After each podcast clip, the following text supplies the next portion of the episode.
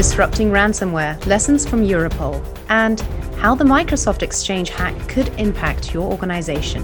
These stories and more in this week's ISMG Security Report.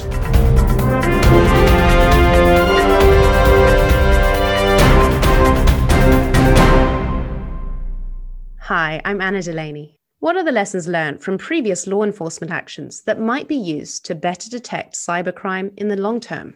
To answer this, I'm joined by Matthew Schwartz, ISMG's executive editor of Data Breach Today in Europe. Good to see you, Matt. So recently you spoke with Europol. Tell us more. Yes, Europol recently coordinated the disruption of the Emotet botnet, which it says was one of the most professional and long lasting cybercrime services. So Emotet's fascinating. Like a lot of botnets that are still around, it started out life as a banking Trojan and then was reinvented over the years, lately becoming very modular. So users gained access to lots of different capabilities, including a downloader, which they might use to drop malware on systems. For example, we saw Ryuk ransomware and the TrickBot malware getting distributed by Emotet at some points, at least until January, which was when police disrupted the Emotet botnet operation. So, in the wake of that cross border effort, I reached out to Philip Amann, who's the director of strategy at the EU's law enforcement intelligence agency, Europol, and asked him about some takeaways from this effort from a law enforcement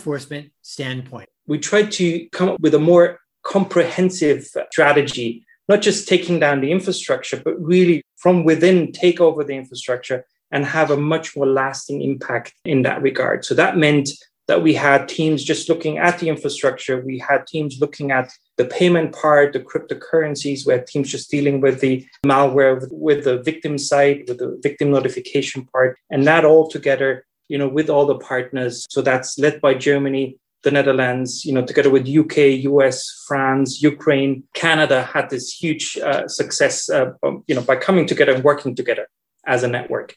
Of course, this is why Europol was launched to work across borders to help coordinate law enforcement anti cybercrime activities, since, of course, cybercrime doesn't respect borders. But the challenge as ever, is that criminals are continuing to build these sorts of services and bring them to market. And really, it is a market economy. They have customers. Customers are demanding new features, additional functionality. There's a lot of illicit money to be. Indeed. So, when it comes to cybercrime, ransomware evidently continues to infect numerous organizations and post massive profits. Are there any takeaways from the Emotet disruption to apply? Great question. I asked Philip about how the Emotet disruption might be replicated to disrupt other kinds of cybercrime, including ransomware wielding gangs. Here's what he said.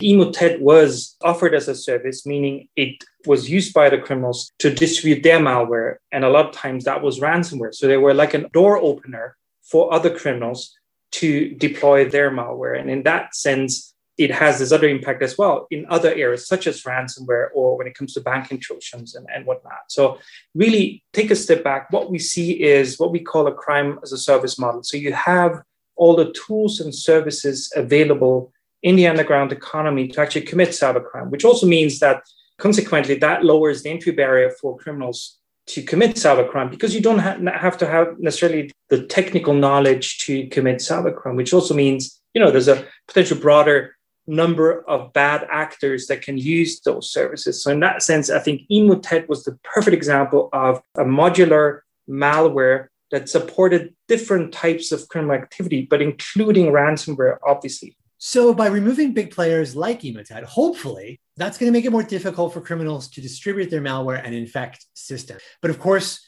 police are never going to identify and stop everyone before crimes like this. Okay, so what do you think? What can be done? Better defense. I know it's difficult, but time and again, that's what we're hearing. Criminals have this profit making imperative time is money. If you can slow them down, make their life a little more complicated, that can pay huge dividends for potential victims. So, ensuring that you're blocking the likes of Emotet by having a strong password policy, making sure criminals can't brute force hack their way in. When I was speaking with Philip, he emphasized two factor authentication, using it everywhere humanly possible, but especially for VPN connections and also remote desktop protocol. Attackers wielding ransomware love RDP. If they can get in that way, boom, they can distribute ransomware everywhere. Phishing is another big attack, big vector used by ransomware, and also for distributing business compromise, other scams like that, additional types of malware.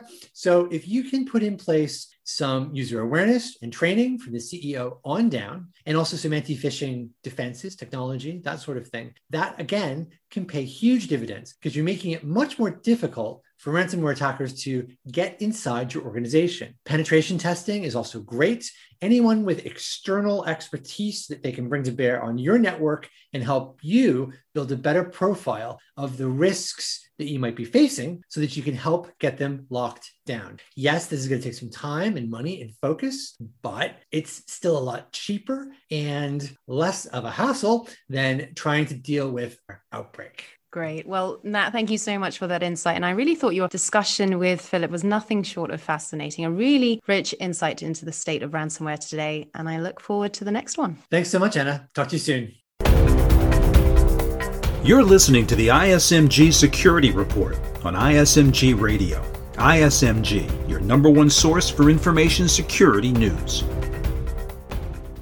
This is the real deal, says Chris Krebs, former head of the Cybersecurity and Infrastructure Security Agency. He is, of course, referring to the massive Microsoft Exchange hack, which sent shockwaves across the industry this week, from security experts to the White House, as it emerged that the zero days attacks have impacted at least 30,000 organizations across the United States. So, how could the Microsoft Exchange hack impact your organization? To answer that question, here's ISMG's Jeremy Kirk, Managing Editor for Security and Technology.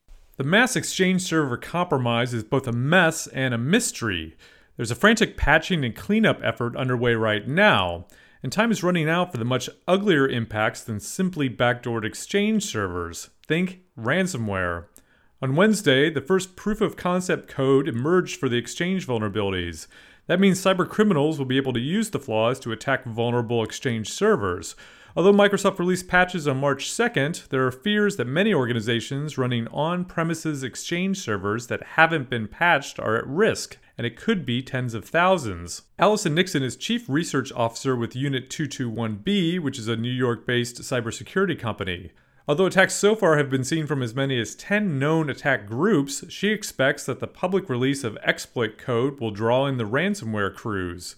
As soon as the POC gets released, uh, a number of different threat actors are going to get a hold of it and install all kinds of different malware on these machines. And eventually, one of them is going to come around and either wipe the machines or install ransomware. And at that point, it's game over. Thanks for playing. There are worries that small to medium sized organizations may not even know they're infected. Nixon and a group of researchers launched a website called Check My OWA, which is short for Outlook Web Access. The service is based on a lucky break. Nixon says researchers managed to get an enormous list of Exchange servers that were infected in the first wave of attacks. Nixon tells me she can't reveal who found the victim list or where it was located. However, Microsoft has said that the initial attackers, which it calls Hafnium, used US based virtual private servers, which could be a source. It's still unknown, however, how that vulnerability information leaks so quickly to other attack groups before Microsoft patched. Nixon says the victim list contains 86,000 IP addresses of Exchange servers that were likely infected worldwide. So far, Check My OWA has sent 1,032 alert emails to people who wanted to check the lists. Nixon says it has also alerted 309 people who visited from IP addresses that are on the lists. Here's Allison Nixon again. And many of these organizations are already aware and they're already working on remediation, which is awesome. But the whole point of the site is to reach, hopefully, reach those people that haven't been made aware yet or don't realize that they have a problem. Although the flaws can be exploited to plant a backdoor that allows access to email, they can also be used to pivot deeper into other infrastructure, which poses a wide ranging and long term risk. And that poses an interesting question. Why are organizations still using on premises Exchange servers rather than hosted Exchange, which would leave patching in the safer and faster hands of Microsoft? Turns out it's a long, complicated story. Web based Exchange isn't as customizable as on premises Exchange. Just switching over is far from trivial given how Exchange is woven in deep and weird ways into organizations. The reasons are varied, but they range from routing issues to user permissions, compatibility and compliance reasons, to even enabling something as mundane as scan to email functionality. Katie Nichols is the director of intelligence for Red Canary. She says there's no right answer for every organization on whether to use on prem or hosted exchange. It depends on each organization's specific network and their acceptance of risk. And also, she says, there's risk in the cloud as well. I think that a lot of the folks who are saying, you know, everyone everyone who doesn't move to the cloud is is, you know, wrong. I think that's also misguided because having your exchange hosted in the cloud also has risk. It's just different risk. Uh-huh. And so it's a matter of which risk do you want to accept? Mm-hmm. Do you want to accept the responsibility for patching, maintaining an on-premise exchange server? Or are you willing to accept the risk of you know, your cloud provider being compromised, in this case Microsoft, for Information Security Media Group, I'm Jeremy Kirk. And finally, last year saw a rapid shift to remote working for most organizations worldwide. So, how will this new style of work from anywhere impact our business resiliency plans? Because, as our VP of editorial Tom Field points out, all the plans we had and the training we administered were originally designed for people who primarily work in a central office. So he asks pandemic expert Regina Phelps how do we now adapt to train a new world of all home branch offices to prepare for the next emergency down the road? Here's Phelps this is going to be an issue for any business. And what they need to be thinking about is they are reinventing themselves, especially larger companies that have multiple locations. What they need to be thinking about, I'll go back to your other word, pivot. How can you pivot one region of a facility? You know, so like where you are in the Northeast, you get hammered by a snowstorm, everybody loses their power at home. How can you then pivot that work that's time sensitive and mission critical to another company location? If you're in an area where you have certain people in certain locations that can only do certain jobs. They're going to have to rethink would they send them to a centralized hot spot, if you will, where they could actually work like we did in the old days 15 years ago or so. But they're going to have to go back and look at that because it's going to be an issue. And you can bet, like in your region with the Northeast, Florida, and certainly along the hurricane zones of the United States, California, and the wildfires and earthquakes, these regional disasters are going to pop up, and we're still going to have to be able to respond and keep our businesses working. So, business continuity plans are going to have to be revisited significantly in order to be able to respond effectively. That's it from ISMG's Security Report. Theme music is by Ithaca Audio. I'm Anna Delaney. Until next time.